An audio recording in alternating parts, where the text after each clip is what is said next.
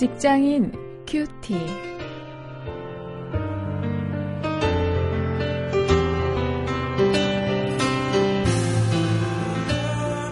여러분 안녕하십니까 원용일입니다. 오늘 6월 26일 사도행전 11장 19절부터 21절까지의 말씀을 가지고 몇 사람이 역사를 주도한다 이런 제목으로 함께 말씀을 묵상하시겠습니다. 오늘도 일터 전도에 대해서 우리가 생각을 해보도록 하겠습니다.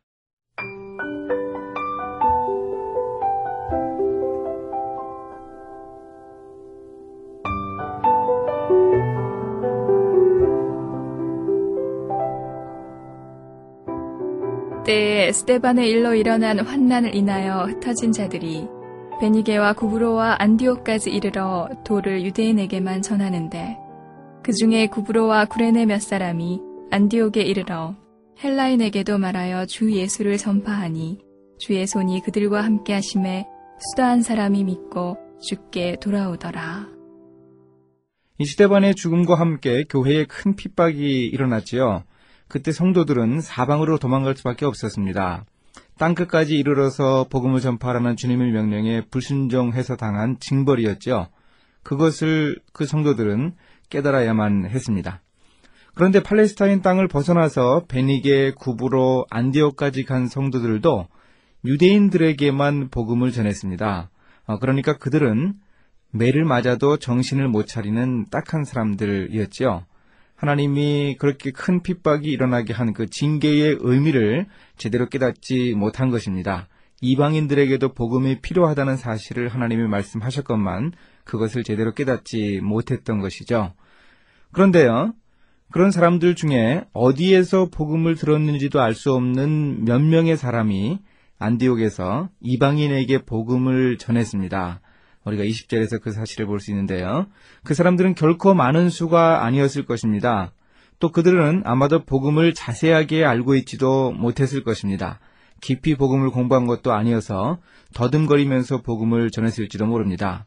다만 예수가 주이, 주인이시라, 주시라, 예수가 주님이시라 하는 그 복음의 핵심을 분명하게 전했습니다.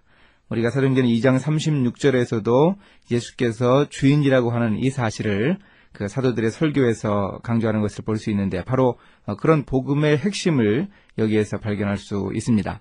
중요한 것은 주님의 손이 그 사람들, 그 몇 사람들, 이방인들에게 복음을 전했던 몇 사람들과 함께 하셔서 수많은 사람들이 그곳에서 복음을 영접했다는 사실입니다.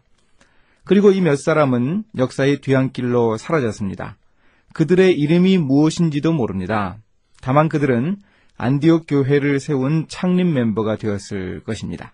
이렇게 몇 사람이 이방인 전도의 첫 걸음을 내디딘 이 사건은 베드로의 고넬료 집안 전도와 더불어서 이방인 전도가 교회의 사명이라고 하는 사실을 증거하는 아주 중요한 사례가 되었습니다. 이 무명의 몇 사람의 전도를 통해서 복음의 역사가 바뀌는 그런 놀라운 역사가 있었던 것을 우리가 좀 분명하게 기억할 수 있어야 하겠습니다. 이제 이 몇 사람의 이런 놀라운 역사를 보면서 오늘 우리의 모습을 한번 적용해 볼 수 있으면 좋겠습니다. 우리는 과연 일터에서 사람들이 전도하려고 하지 않는 동료들에게 이 복음을 전하는 이 몇 사람과 같은 태도를 가지고 있는가 한번 돌아볼 수 있으면 좋겠습니다. 제가 얼마 전에 한 기업을 이끌고 있는 한 사장님을 만났는데요. 그분이 처음 직장에서 예수를 믿게 되었는데 그 전까지 몇 년 동안 함께 지내면서 예수를 잘 믿는 쉬는 시간마다 성경을 읽는 사람이 있었는데 그 사람이 자기에게 예수 믿으라는 소리를 한 번도 안 한 것이 그렇게 야속했다고 합니다. 그래서 나중에 예수 믿고 나서 예수를 믿으라고 왜 나에게 그런 얘기 하지 않았냐고 그 사람에게 따지듯이 얘기하니까 그 사람이 그러더라고 합니다. 자기는 아무리 전도해도 예수 믿을 것 같지 않아서 전도를 안 했다. 그런 이야기를 하면서 쓴웃음을 짓는 모습을 보았습니다. 오늘 우리가 전도하지 않는 동료들이 바로 그런 하소연을 할지도 모릅니다. 이 몇 사람이 아무도 전도하지 않는 이방인들에게 복음을 전했던 것처럼 우리도 우리 주변의 동료들 아무도 그들에게 관심 가지지 않는 그들에게 전도할 수 있어야 하겠습니다. 이제 함께 기도하시겠습니다.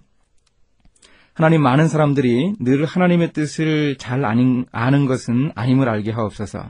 하나님이 기뻐하시는 삶을 살기 위해서 소수의 몇 사람이 걷는 길을 묵묵히 걸어나갈 수 있는 용기를 주시옵소서. 예수님의 이름으로 기도했습니다. 아멘.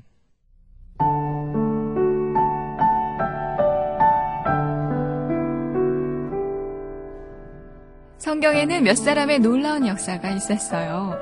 히스기야 왕이 개혁 운동을 하면서 6월절 절기를 회복하려고 할 때 모든 유다 백성은 외면했지만 오히려 북이스라엘의 몇 사람이 예루살렘에 와서 결국 6월절 절기를 복원하고 종교 개혁을 이룰 수 있었습니다. 요한계시록에도 몇 사람이 등장합니다. 사대교회에 그 옷을 더럽히지 않은 자 몇 사람이 있어 합당한 삶을 살았다고 합니다. 성경은 죄악된 도시에서 거룩하게 살았던 몇 사람의 모습과 그들의 상급을 보여주고 있습니다. 영웅주의 사관에 동조하는 것은 아니지만 하나님의 역사도 다수보다는 의식 있는 몇 사람이 주도한다는 생각을 해봅니다.